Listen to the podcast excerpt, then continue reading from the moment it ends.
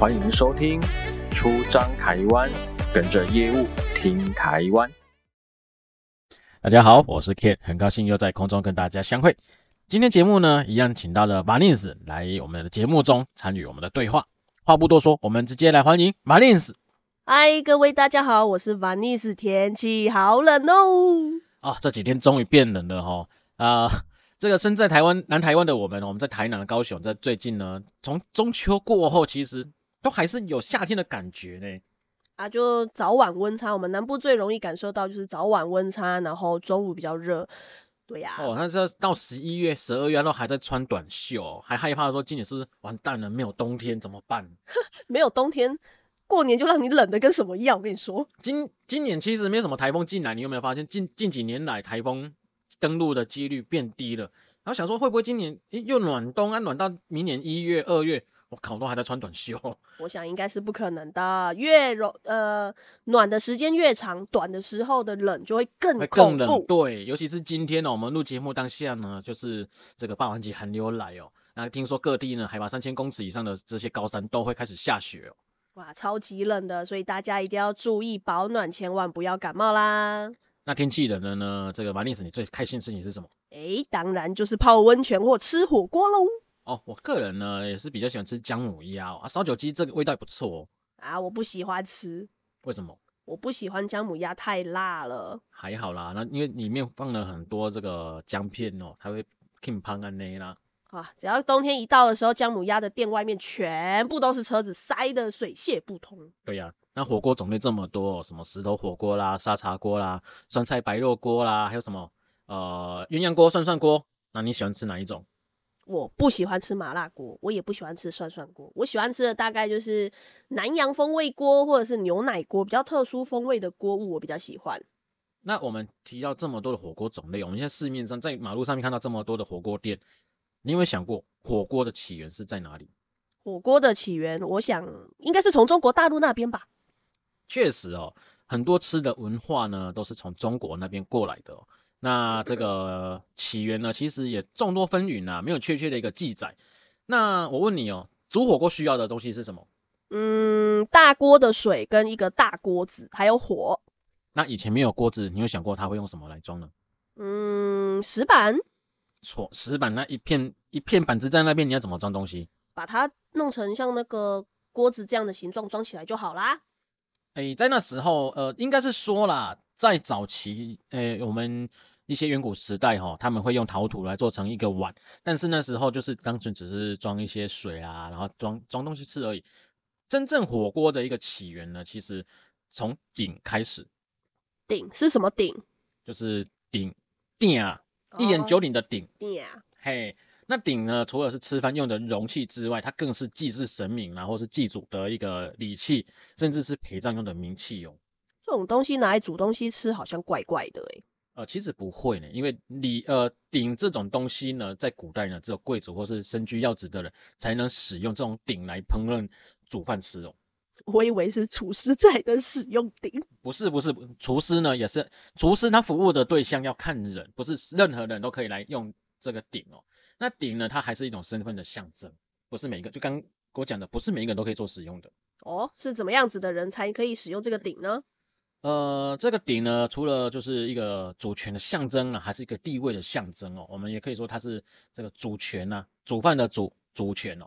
那一直到夏商周呢，这这几个朝代呢，鼎它更是国器了，象征是国家的国宝，主权的国宝。那根据这个《春秋公羊传》的记载说呢，天子用的是九鼎八簋，那御大夫那这个卿大夫用的是七鼎六簋，啊诸侯是五鼎四簋，那最最底下的士呢是三鼎两簋哦。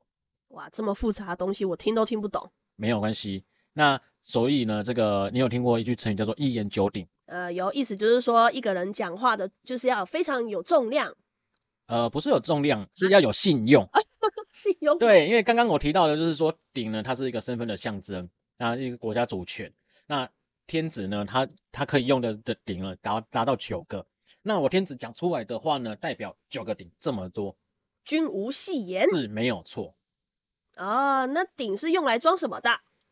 简单的说，他刚刚刚我们讲的，他是在煮饭的嘛。那里面呢，就是在放肉，那鬼呢来放粮食的。哦，好啦，离题了啦。那为什么提到鼎呢？因为以前呢煮饭呢不像现在有什么瓦斯炉啊、电磁炉或是什么气炸锅哦，这个那么方便哦，都要花很多时间来做一个烹饪哦。那这个要准备一些食材呢，你等等到你都准备好了，其实你都饿坏了。所以用这种鼎哦，就像你刚刚讲的，用这个大，一开始我们在讨论的时候用大锅子去装哦，才会比较省时间。哦，原来如此。对，据说这就是一个火锅的起源啊。那接下来就是各个朝代呢，这边哦，所以火锅的起源这么早啊？没有错，但是不是单纯只有这样而已哦。那再来就是秦朝、汉朝的时候呢，有文字记载，当时的人们呢在吃肉会会有一种灼肉的动作，就是把肉啦，就是像鸡肉、猪肉呢，放在沸水，就是煮煮开的汤里面去烫一下，然后再吃。有没有像现在的一种火锅，涮涮锅？对，没有错。所以呢，这个时代就被记录为涮涮锅的一个起源哦。真的没有再跟你好小的哦。对，那一直到魏朝呢，这魏文帝把这个同府分成五格，叫做五首府。那每个格子它就可以来煮不同的东西吃。诶，这种东西不是现在才开始发明的吗？没有没有没有，这个在魏文帝时代就有了。它有没有像一个东西？所以这是鸳鸯锅的起源吗？对，没有错。对，那因为那个传说魏文帝他就是把把这个一个锅子、哦、他切成五格，然后他就可以来把他喜欢吃的东西丢到那个每个格子里面，一次就可以来吃到不同的口味。看来魏文帝真是一个花心的人，不管什么口味都想要给我来一遍。小孩子才做选择，魏文帝什么都要。但是魏文帝是谁啊？他就是曹操的第三个儿子曹丕。曹丕哦哦，曹丕，我以为是曹植，曹植是七步成诗那个，所以我认错了，对对对对对对认错人了。OK， 哎、欸，那个是一个在写诗，一个是吃火锅，所以一个是写诗，一个是吃货。对，那一直到这个南北朝呢，在四川啊、湖南这一带哦，这个辽人呢，在南北朝的这个四川跟湖南一带的辽人呢，发明了铜串，用铜锅呢来涮肉。那元朝的这个火锅呢，就大为兴盛啊。其中这个生串羊呢，就是现在这个涮羊肉的前身哦。哦，你刚刚说的那个铜串跟生串羊的那个串字好特殊，你能不能解释一下那个串是什么意思啊？那个串呢，其实是一个动词哦，就是把肉呢串在这个竹签、那个竹签啊，或者是铜铜制品上面，用火去烤。可是这些辽人呢，跟甚至这个元朝的火锅呢，它是把肉串在这个这个铜铜签上面，嗯、那直接把它放到那个汤里面。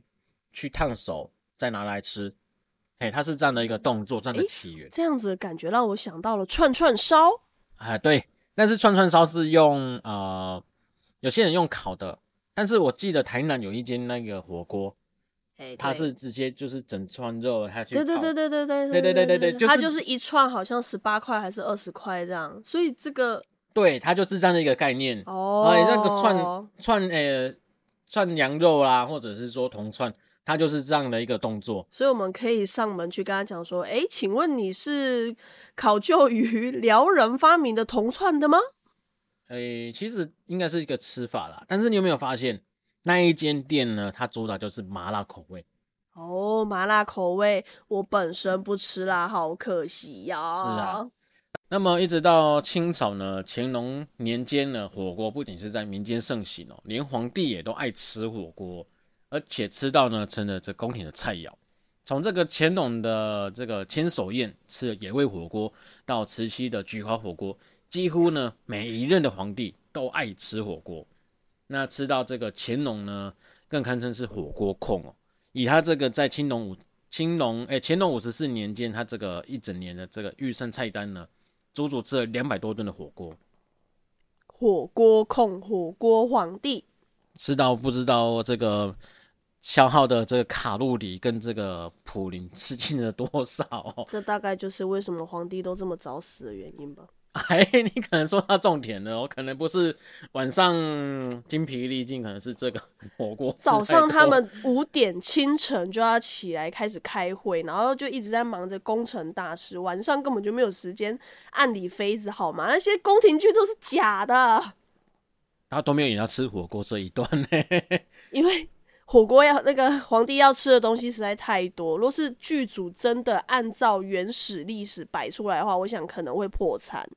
所以什么满汉全席啊，那些都是我觉得应该是好小的，你就把这个摆一个火锅就好了啊。你光是一个火锅大锅子放在那边，就有多少菜可以放在那里，不是很好办事吗？是不是？还没做的那么多道具干嘛？真的是夸张。那这个火锅呢，讲了这么多、哦，那火锅又会因为每个地区不同呢，都有不同的做法哦。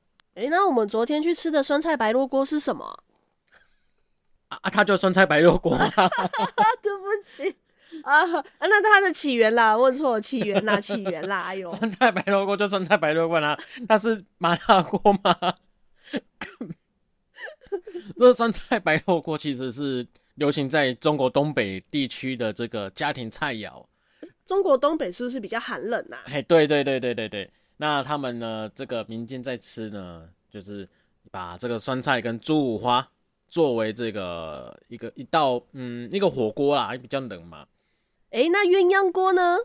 鸳鸯锅其实是发源自重庆哦。那锅底它分为红汤跟白汤，或者是沙爹啦跟清汤这种这两种的汤头啊，一锅呢可以满足吃辣跟不吃辣的人哦。这刚刚我们刚刚讲到的那个曹丕他发明的那个有异同异。异曲同工之妙哦， oh, 我只知道重庆人普遍爱吃辣，还有四川人，所以这个麻辣锅呢，就是以四川跟重庆为重。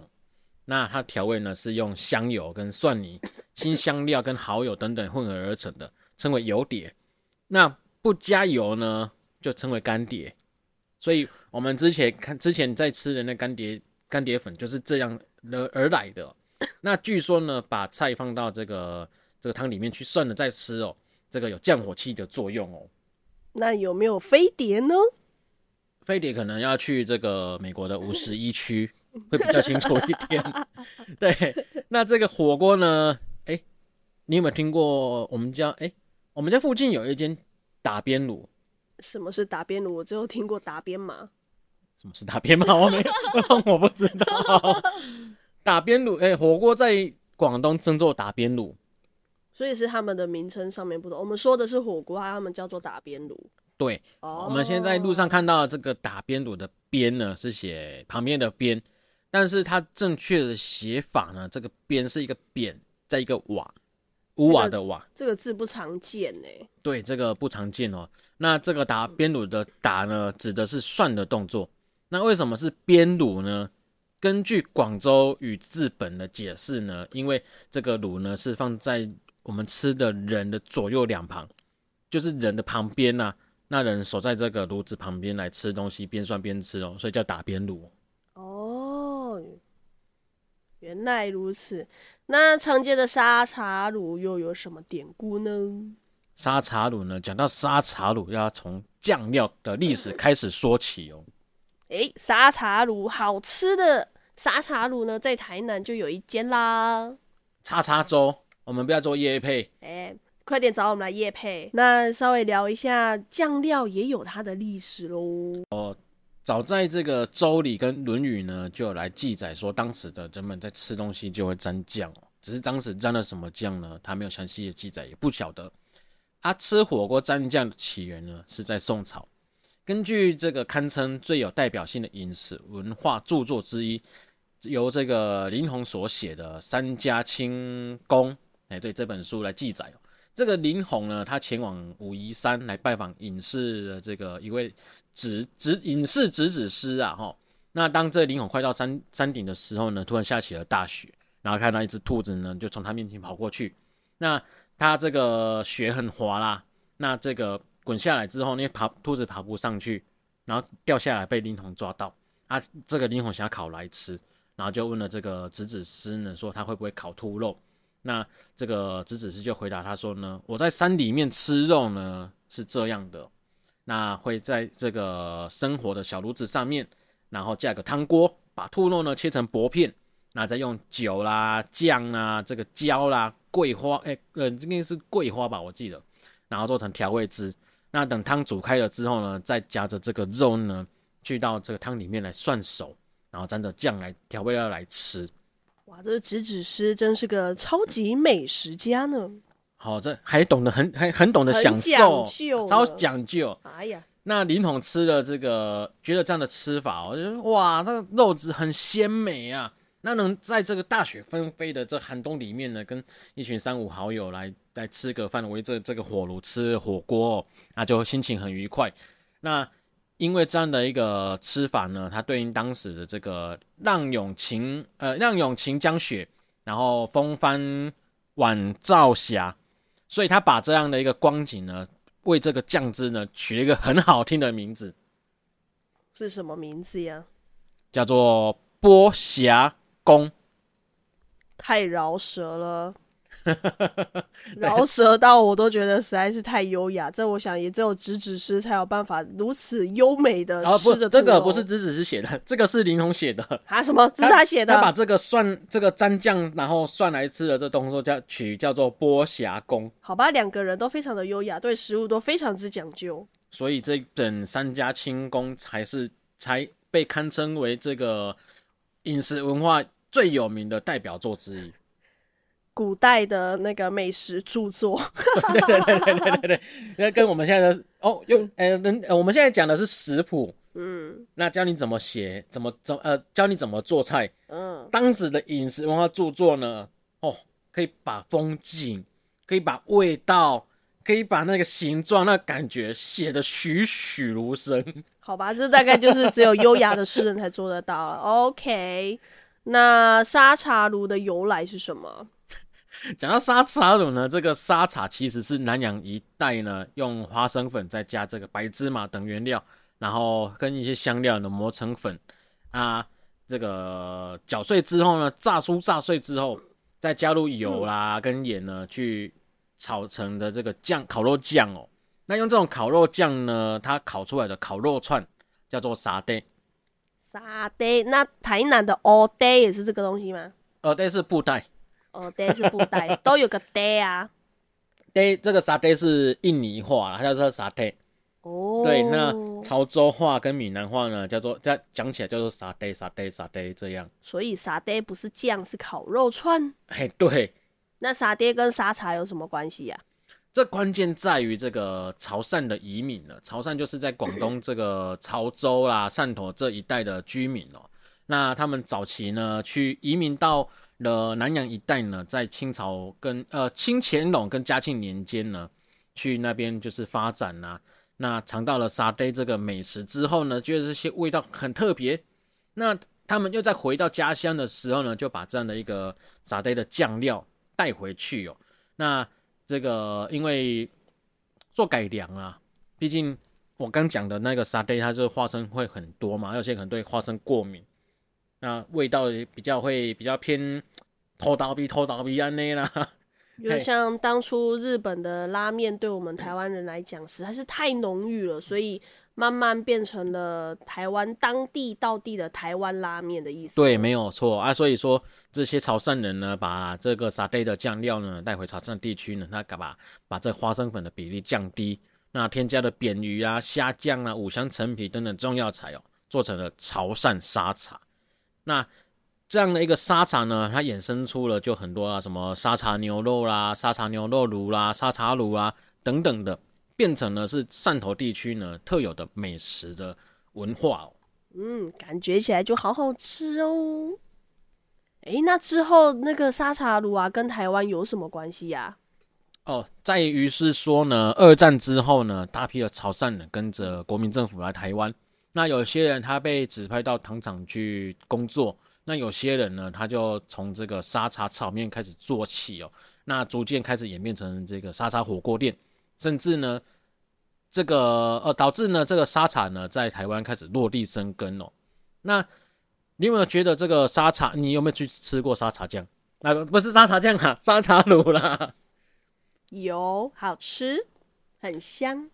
那你吃沙茶卤是直接把沙茶加到火锅里面，还是沾着吃？没有哎、欸，我都会沾着吃，然后顺便加一些葱花。对，但是早期的沙茶火锅呢，是把沙茶酱直接加到火锅里面的哦。但是因为台湾人本地的这个饮食习惯呢，把这个沙茶直接加汤头里面的味道呢，觉得还是不适应，所以目前呢，沙茶火锅店呢，都还是以这个不加沙茶到汤头里面为主哦。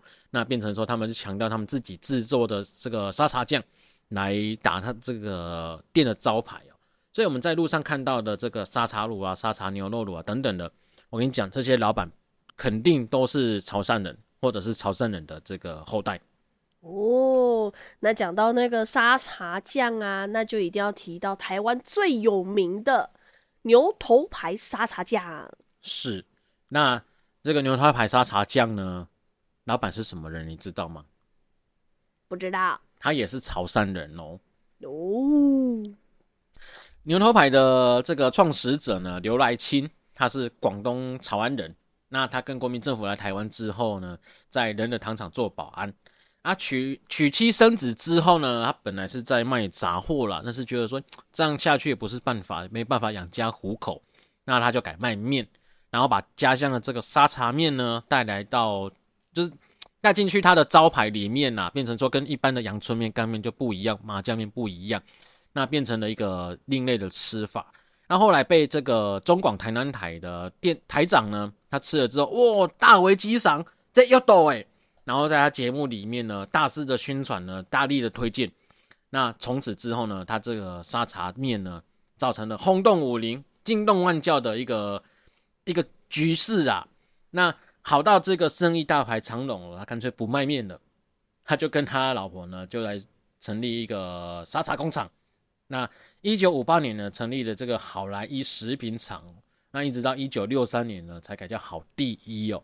所以说这个好第一呃沙茶呃应该是说牛头牌沙茶酱呢，可说是台南之光哦。那你有没有好奇牛头牌这个名字是怎么来的？不知道哎、欸，大概就是在路上看到了一只牛，然后喂它吃沙茶，所以就变成牛头牌沙茶酱吧。谁在跟你牛吃沙茶？牛吃草哦。哦，最主要是说，据说啦，是刘来清跟他的大儿子都属牛，而且牛呢也刻苦耐劳。所以呢，才取叫牛头牌来注册商标哦。那讲到牛头牌呢，其实还有另外一个很有名的沙茶酱，你知道是哪一个吗？我不知道哎、欸，我唯一知道就只有那个牛头牌沙茶酱而已。牛头牌它比较走亲民化，比较呃我们大众普遍化啦。那有另外一个品牌呢，叫做赤牛牌，没听过，我是市井小民。赤牛呢，它是在高雄起家的沙茶品牌。这老板杜相呢，他是广东潮呃澄海人。那来台湾之后，他本来是在苓雅这边的一个潮汕的开了工厂来去做东菜。那后来跟朋友来卖合合那个合伙啦，开开工厂卖东菜，然后也开始在做自己家乡的这个沙茶酱。那后来在跟他老婆呢组织来做这个沙茶酱工厂之后呢，开发出了赤牛牌沙茶酱。他主攻的是高级餐厅。那次级品的像什么黑牛排啦、黄牛排呢，它是走平价路线。哇，难怪没有听过，因为你都没有带我去吃过。就算我带你去吃过，也不晓得它沙茶酱是哪个品牌的啊。哎呀，啊，好，那所以说了这么多，火锅在台湾其实是算外来饮食哦。嘿，对，没有错哦。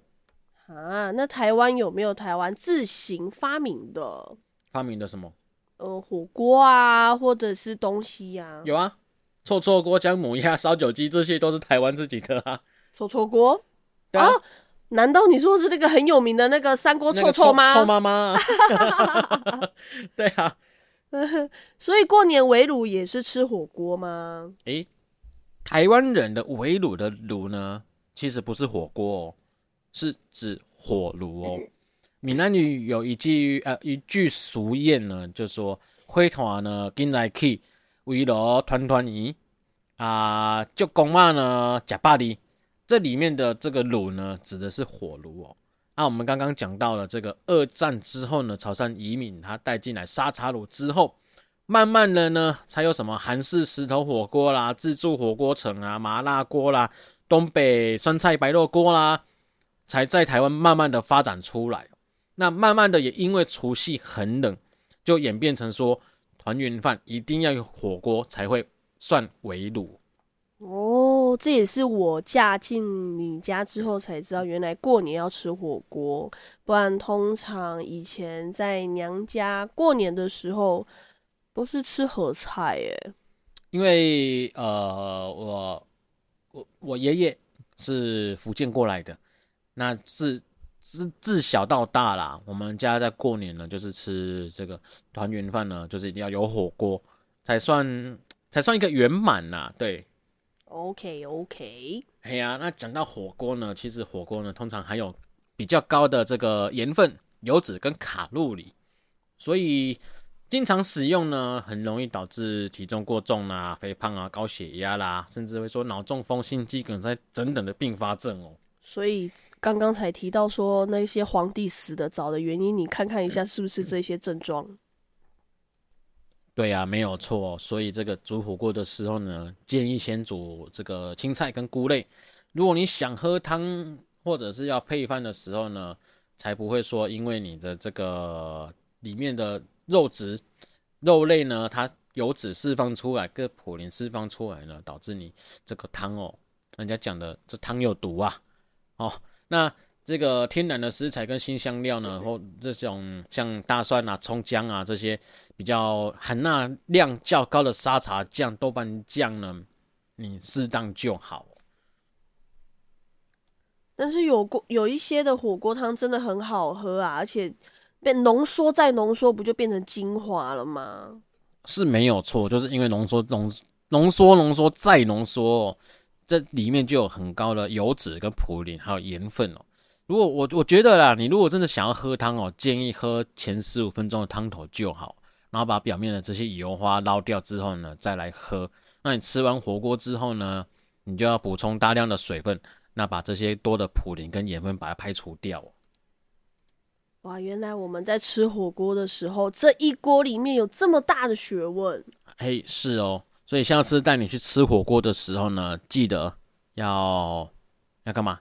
饮水思源。饮水思源呢、欸？你应该是好好思考一下，那个菜多吃一点，肉少吃一点，汤就是前十五分钟再喝呗你。哦，不好意思哦，我会尽量多吃菜。你这个是肉食主义者哦，我是草食男。OK 啊，算了，反正天气那么冷，我们还是先去吃火锅吧。好。谢谢Vanice今天来节目跟我们对话哦，来聊聊这个火锅。大家台湾人呢喜欢吃的火锅呢，沙茶锅呢有这样的一个历史哦。那老样子，喜欢本频道的朋友呢，欢迎订阅以及小额赞助。那有其他的音频呢，也可以去收听。那如果说有其他想要听的内容呢，也欢迎来留言跟我告知哦。我们下回再见，拜拜！赶快去吃火锅喽！